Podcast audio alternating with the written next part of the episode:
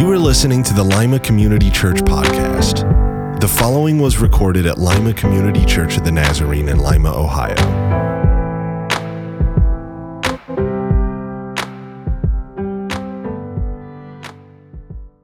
Well, hey, good morning. It's great to see you today. Last week of a three-weeker where we're just trying to talk about this next thing that we do here. Like it's part of our DNA where we are a forward-looking people. We are always thinking about what does God have next for us, right? I wouldn't want to be a part of any other kind of group that looks at the past or is preoccupied with the present and doesn't think about what's next, right? I think you're probably doing that in your lives. I hope that's what you're doing in your lives. In fact, I would say that you're in a healthy place in your lives if there's a part of you that's always planning ahead, thinking ahead, expecting what's next, what's the new thing, what can happen, right? And that's who we are as a church. We're healthy. We've always been in a good place, or maybe I shouldn't say it. Some of you are like, you have no idea, Pastor.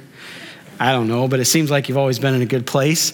But like, there's a part of us that to stay in a good place is looking forward, right? And so we've built into our DNA this idea of November is where we challenge you and we give you the opportunity to think ahead with us and to be willing to partner. Obviously, the church is a place that runs on our gifts, our talents, our resources of its people, right? That's the way God has constructed it. And so this next campaign that we do every year is simply a way for you to say, you know what, I believe in what you're doing. I believe in what God's doing. And I believe that you're sensitive to God's call and that because of who we've been and how God has been faithful already, that we're ready to continue to live into what he has next. Right? So you have a card there. You can look at that. You can go online.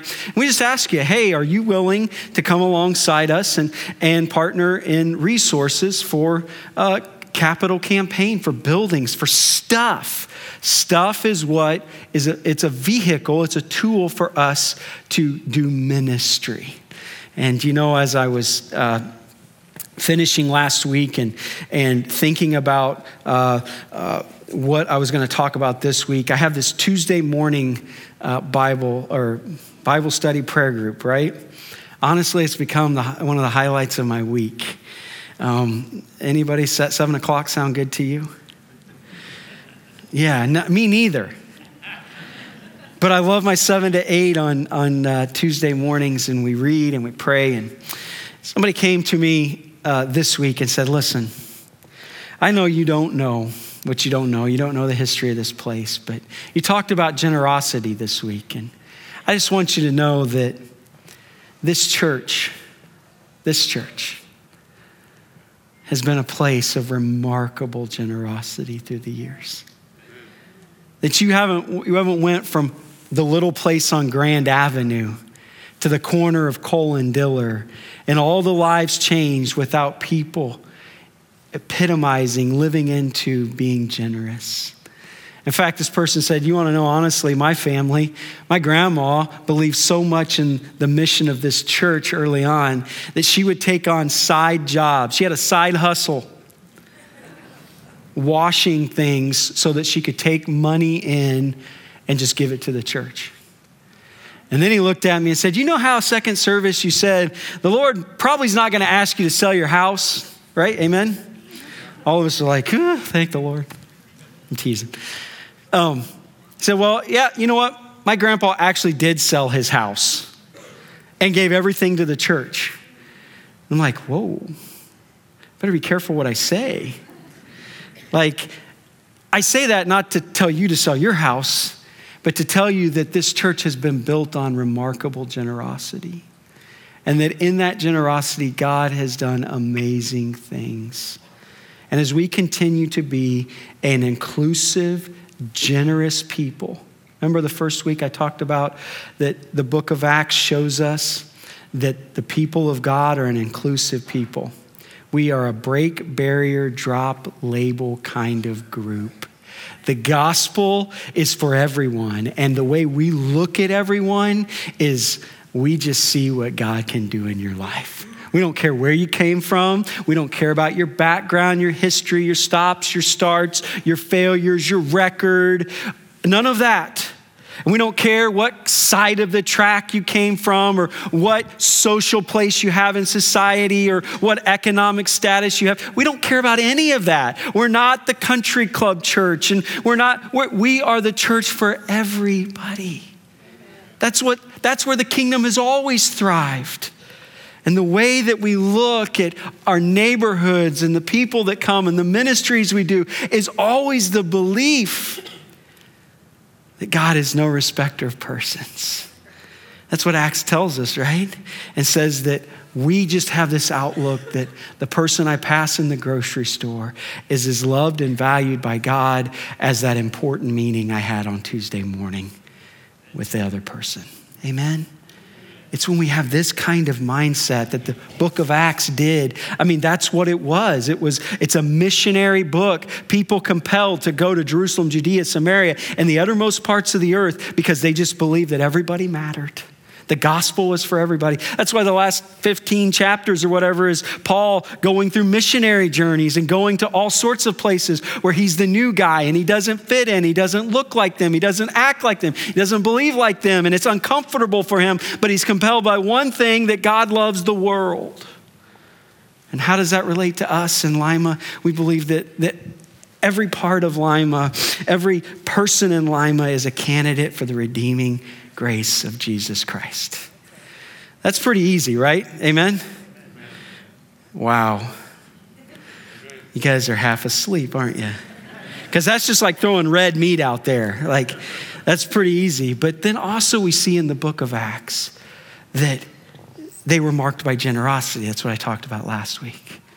That they believed in something bigger than themselves. That they knew they could be a part of something bigger than their own little kingdoms.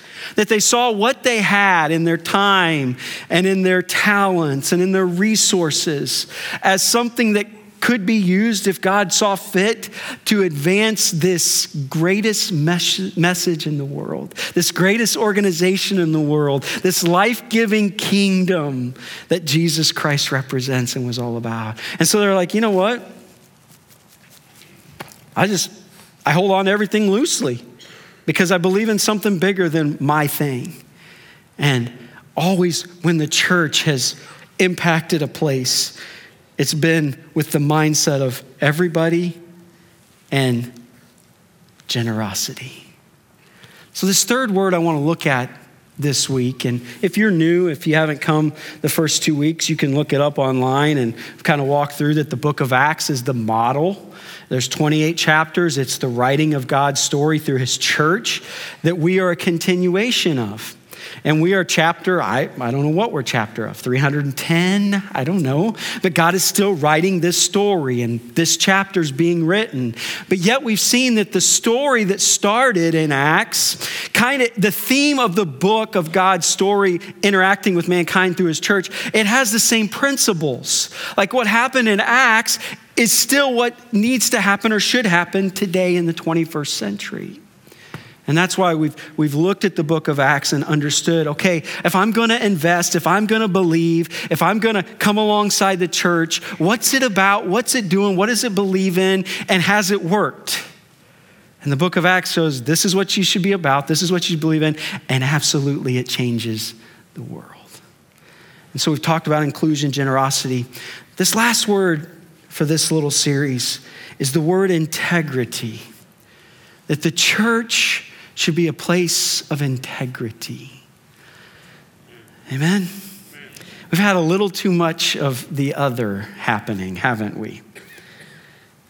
And honestly, if you ask people why they are not believers, the number one response is not Jesus. The number one response, always and consistently, is I am not a part of that because the people that are in that, right? Have you ever been that person? Yeah, they're a bunch of hypocrites or whatever. So yeah, this is a hugely important thing, that if the kingdom's going to thrive, and the book of Acts shows us that they were people of integrity, And this is what I want to explain that this morning in being.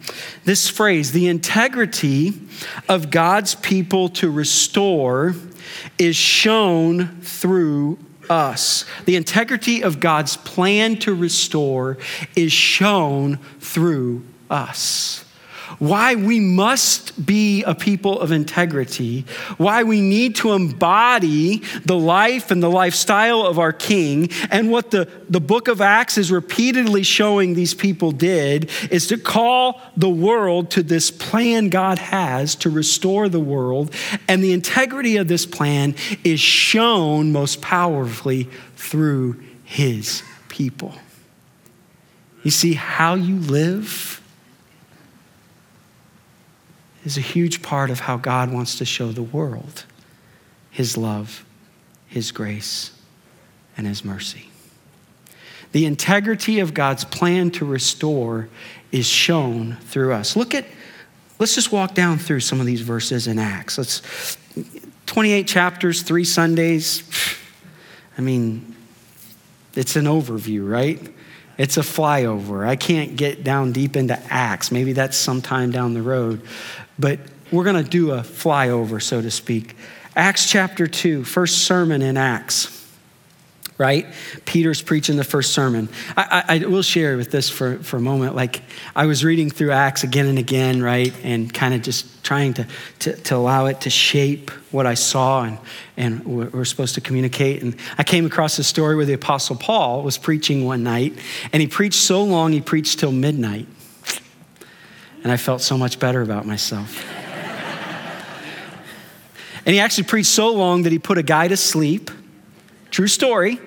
Read it in the book of Acts. And the kid was sitting in the window listening to Paul, and Paul just kept droning on, and he fell out of the window and died. Well, then Paul went down outside and healed him, and he lived. Quite a story, but I just stopped feeling bad about myself. I haven't killed anybody in my sermons, and I haven't preached till midnight yet, so I'm okay. Because sometimes I go home and I'm like, man, just say it quicker, Chip. Well, you know what? I'm in great company, the Apostle Paul, right? But this is the first sermon, Peter, and in the middle of that, he said this: repent and be baptized, every one of you, in the name of Jesus Christ, for the forgiveness of your sins, and you will receive the gift of the Holy Spirit. Look at how he continues to talk in this same sermon. Repent then and turn to God so that your sins might be wiped out, that the times of refreshing may come from the Lord, and that he may send the Messiah who has been appointed for you, even Jesus. Heaven must receive him until the time comes for God to do what? To restore everything as he promised long ago in his holy prophets. You see, what the message of the early church was, God's plan is, if you will see this world as completely backwards, as broken, headed in the wrong direction, its philosophies, its ways, if you'll see it for what it is broken, and if you'll be willing to turn and believe in the message of Jesus Christ, you will experience the life that God has always designed for you. You will come to peace with God through the forgiveness of sins. Because in the work of Jesus, as he dies on the cross, I always explain it like this, or try to understand it like this, is the sins of the whole, if you have a scales, right? And the sins of the whole world are piling up, and they're tipping the scales like this, right? And Jesus' work on the cross, it's like when he steps on the other side of the scales, his one work, his one death, the very Son of God dying, it doesn't just even the scales out, it does this. That's how powerful the work of Jesus is in the eyes of God in relation to our sin. And if I'm willing to turn from this world, repent, and believe in and trust in the work of Christ, the life of Christ, the teachings of Christ, I will walk into what God has always intended and designed for me to live. And that was the message of these guys. Repent, turn, there's forgiveness, there's new purpose. I mean, listen, as you continue through the book of Acts, Acts chapter 11, when they heard this, they had no further objections and praised God, saying, so that even to Gentiles, God has granted repentance, turning from this world and its systems, its philosophies, even its religions. The religions of this world are built on something that is not grace. It's always merit. It's always do enough good things, be moral enough, even it out, do more good than bad. That's kind of all this stuff. It's built on what you can do. And the gospel is the gospel of grace that says, there is nothing I can do. I am beyond hope. I am broken. I could do good the rest of my life. I could do all the moral things, and it still would fall short of the glory of God. And yet in Christ himself dying for our sins on the cross, he's the one that can fix me. And Acts chapter 11 says this, so that even to the Gentiles, God has granted repentance that leads to life. So they're consistently communicating this new way of life, this alternative to what the world has offered. And what he is saying is, listen, God's plan is to restore the world to its original design. And you, my people who have called out and trusted and believed in me, when you live out my purposes, when you live out my will, you reveal to the world all around you what that is. That God is gracious and kind, he is loving and he's forgiving, and he actually wants to give us new life and new purposes. This is why in Acts 14, Paul and Barnabas spent considerable time there at this place, speaking boldly for the Lord, who confirmed the message of his grace by enabling them to perform signs and wonders.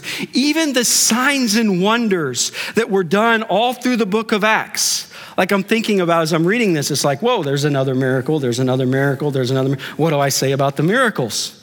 We're going to walk through Acts. This is what the church looks like. Like there's signs and wonders. And it began to hit me though, again, as I've known this, is Jesus himself did all these signs and wonders. He healed people and raised people to life. It wasn't really primarily for the benefit of that person right then, even though if I'm a blind guy and I can see, I'm good.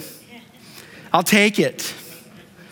The signs and wonders are always pointing to the power of God, the validity of Jesus Christ, and the reality that for all of us, God has the power to fix our greatest brokenness, our greatest need, and that is our soul.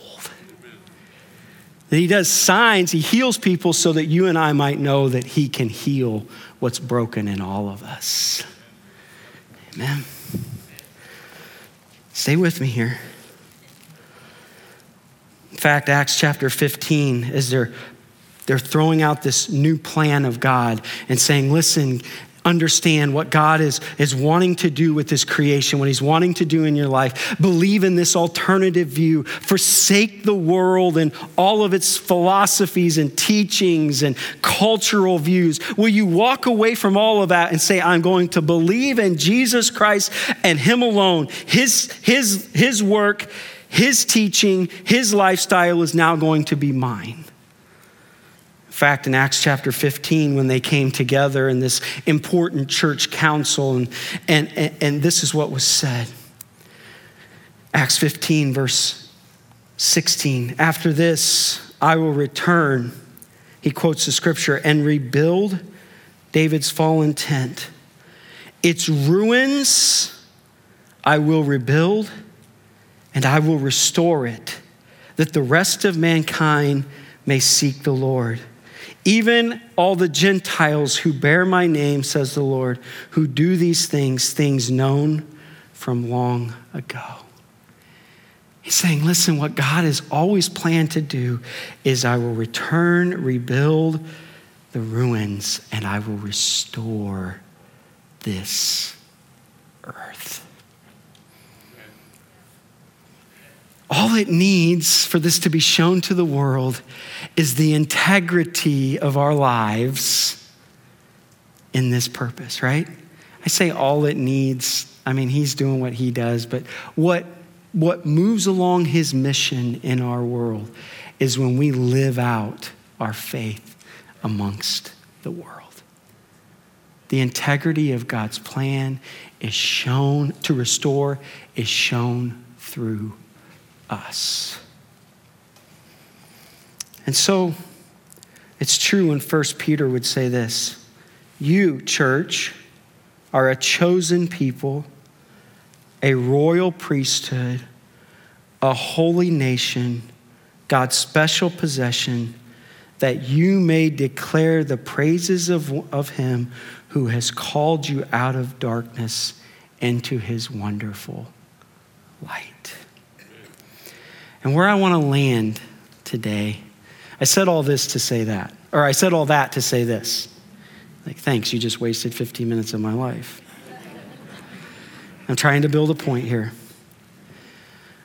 But what the early church modeled and what we're called to model is exactly what Jesus Christ himself taught us in Matthew chapter 5. As Matthew chapter 5 is that Sermon on the Mount. I mean, like, you understood life this way, and I'm gonna blow up everything you know. I'm gonna teach you that life is really like this. Blessed are you. And then he goes into poor in spirit, merciful, hungry, right? All these things that, like, if you want to experience life as it was originally designed, believe this. Now, it's so countercultural to the world around you. The fallen world has established these ways of thought that have captivated men for generation after generation. And you think that living is really in what you possess and what power and what you control and what you experience. But I tell you that actually life, the life that God interacts with, the life of God himself is this. This is when you're blessed. Remember then the Beatitudes. And he comes to this point and he says, when you live out the Beatitudes, he says this, you are the salt of the earth.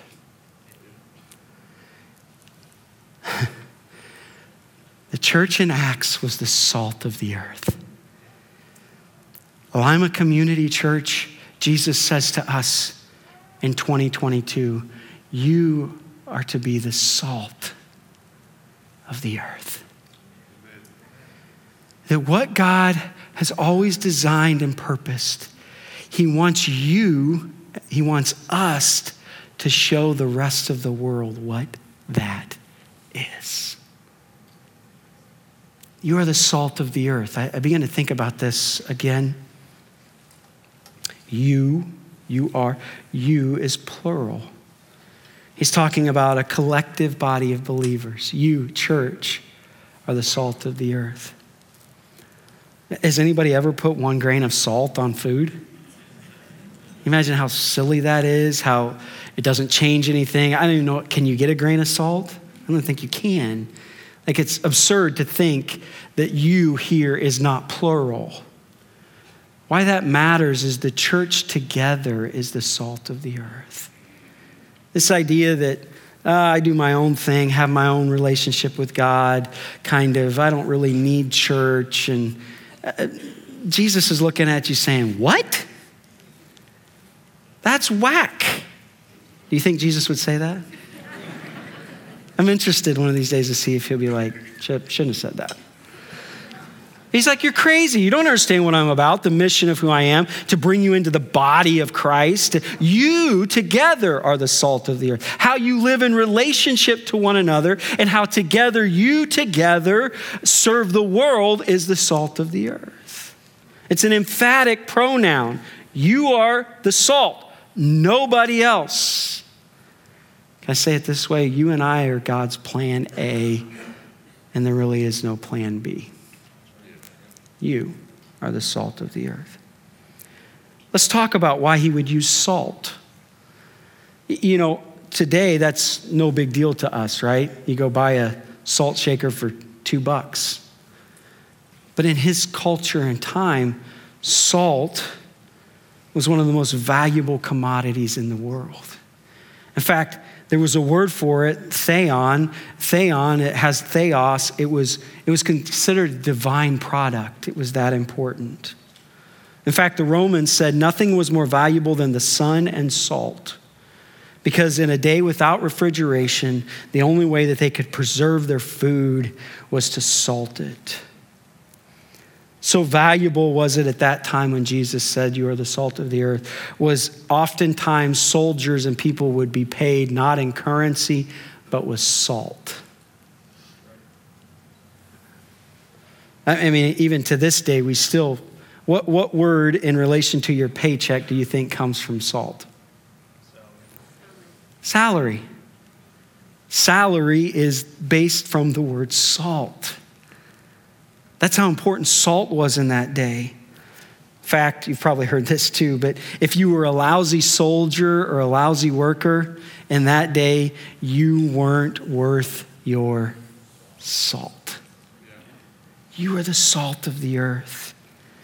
And when Jesus says this, he's also telling us something else. He's telling us that the world needs salt, that something's wrong, that the world is decaying, it is corrupting, right? If the world needs salt, then something's going on that needs to be helped, because that was the nature of what salt did. Can I remind you that we live in a world that is fallen, broken, and it's not going to get better on its own. The philosophies of today that will tell you, well, man, you know, I think we're just all good. Have you heard that? I just think people innately are good. Really? Have you lived a little bit? Have you read a history book? People are not good. And the scriptures say that all have sinned and fallen short of the glory of God. And Jesus here is supposing that we understand that the world needs salt because it's decaying, it's corrupting. I thought about salt. What does it do? Why would he use this? I was reminded that salt preserves quality, right? In that day, it was super important. You had food, you didn't have refrigeration, you have a desert and 120 degrees. Do you understand how that goes very quickly? Salt, if you would rub it in the meat, it would stop its decay. It would keep that meat in its original design to be cooked and eaten without spoiling. And Jesus is saying, you, church, are the salt of the earth, in the earth. You are the ones that as you live out this gospel of grace, of being forgiven, restored, renewed, redeemed, new life in Christ, you are the thing in this world that is showing the rest of the world this was the original design.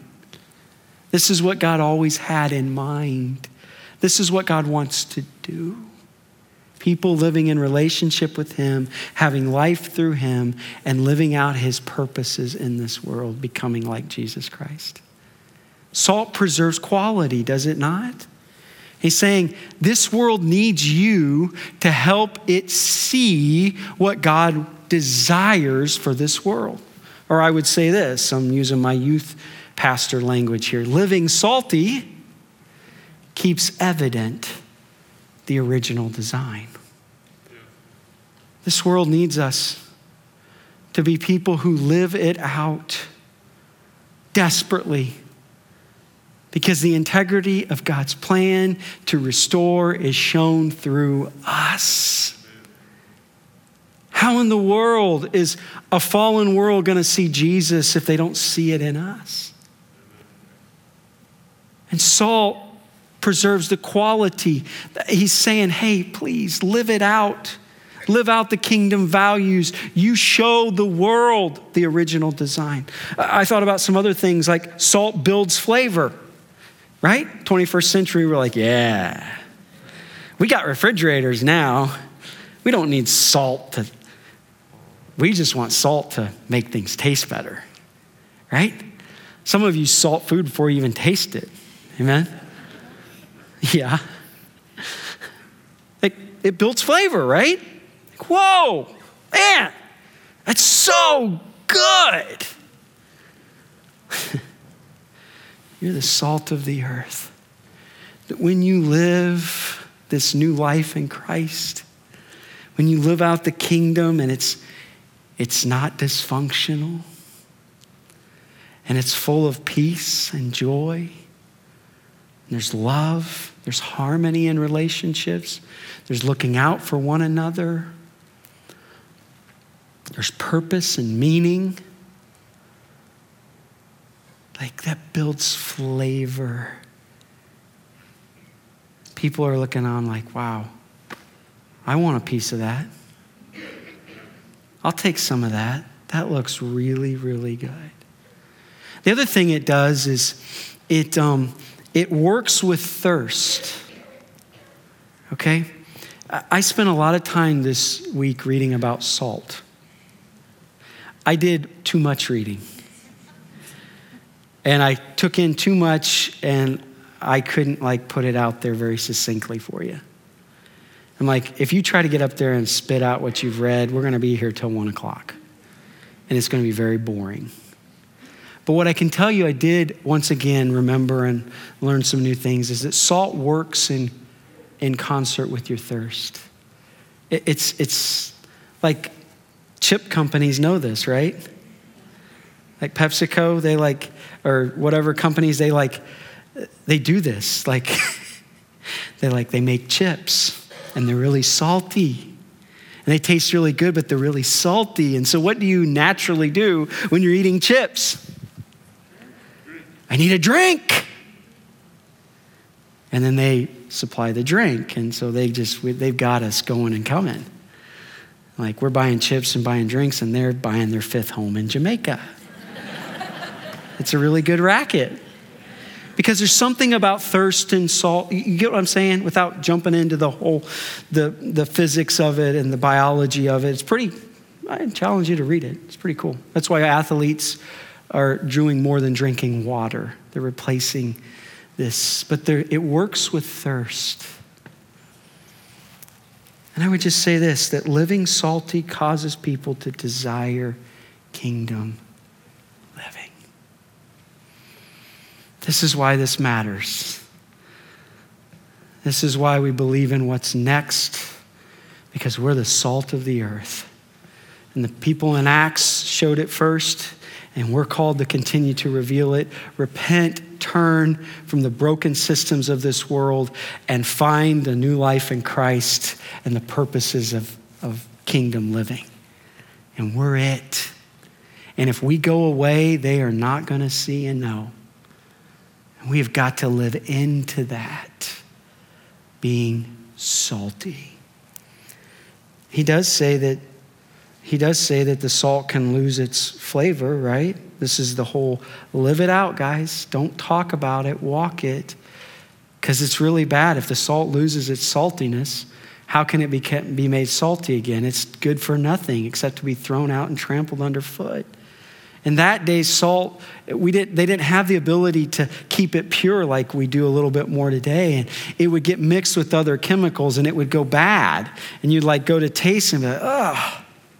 It's not salty anymore, it's just nasty.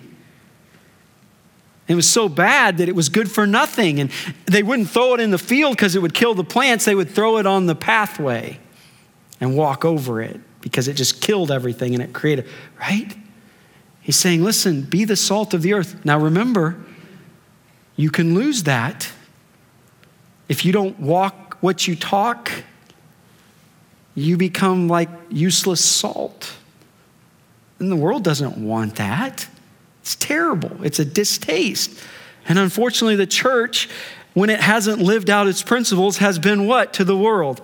Distasteful. Amen. This is a word of warning by Jesus. You get to be a part of this, but be a part of it and understand. He also says this, you are the light of the world.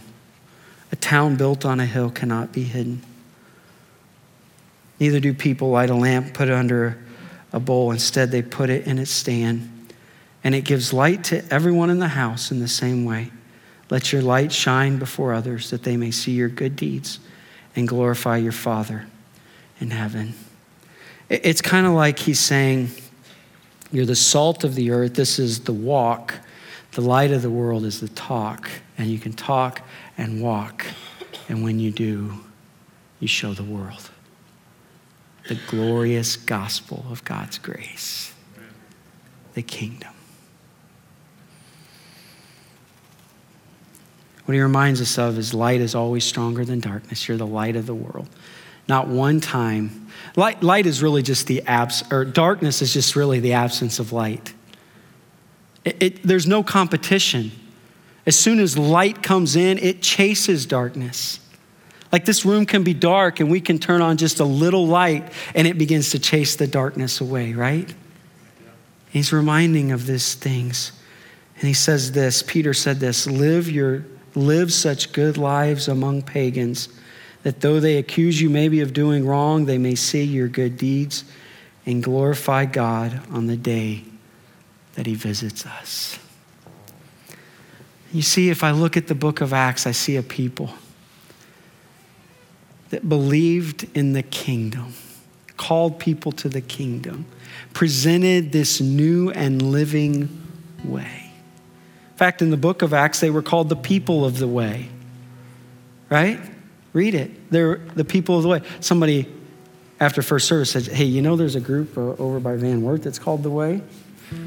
Like, oh yeah, you're right. I know about them. That's not our way. But there is a way. They were inclusive, they were generous, and they brought integrity to God's plan to restore. They were the salt of the earth, the light of the world.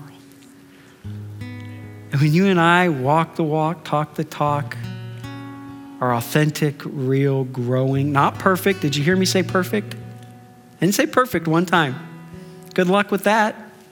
Have fun on your journey toward that.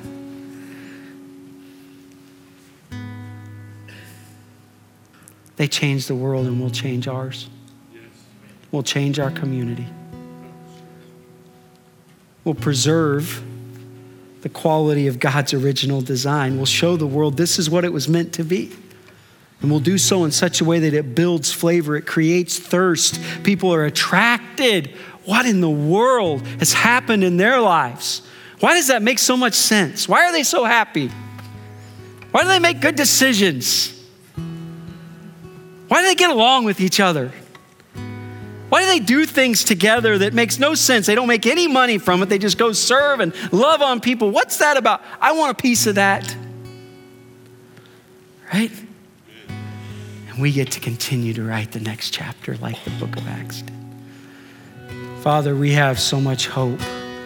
We believe in something next because we believe in who you are.